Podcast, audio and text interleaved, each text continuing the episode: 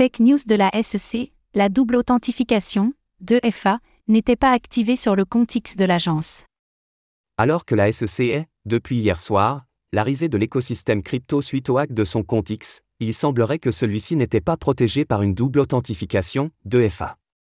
C'est ce qu'affirment les équipes de sécurité du réseau social. Voici les détails.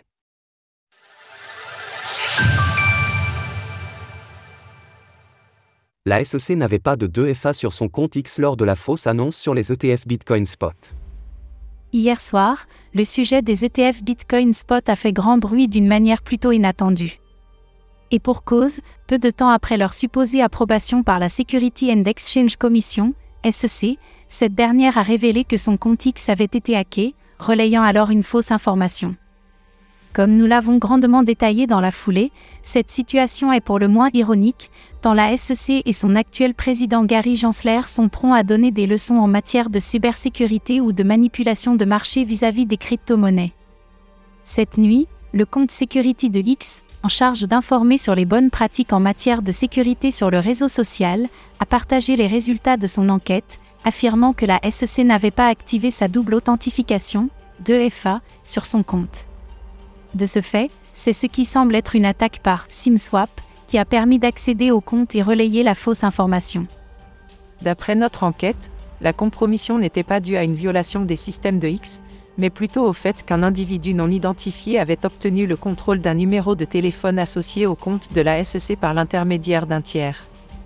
Nous pouvons également confirmer que l'authentification à deux facteurs n'était pas activée sur le compte au moment où celui-ci a été compromis. Des répercussions à venir pour la SEC En soi, une telle erreur pourrait arriver à n'importe qui, mais concernant une agence gouvernementale avec une telle influence, cela relève purement et simplement de la faute. À ce propos, la sénatrice du Wyoming, Cynthia Limi, a demandé des clarifications sur cette affaire.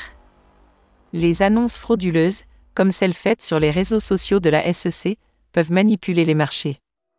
Nous avons besoin de transparence sur ce qui s'est passé.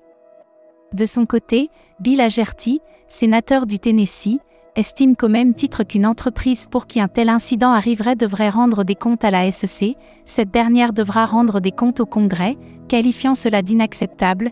Ainsi, outre l'approbation ou non des ETF Bitcoin Spot par la SEC, nous pouvons nous attendre à ce que le gendarme financier américain continue de faire l'actualité au cours des prochaines semaines. Pour terminer sur une note plus légère, le compte officiel de l'exchange de crypto-monnaie Kraken s'est joué de la situation, partageant une fausse lettre adressée aux stagiaires de la SEC accompagnée d'une clé de double authentification physique. Source X. Retrouvez toutes les actualités crypto sur le site cryptost.fr.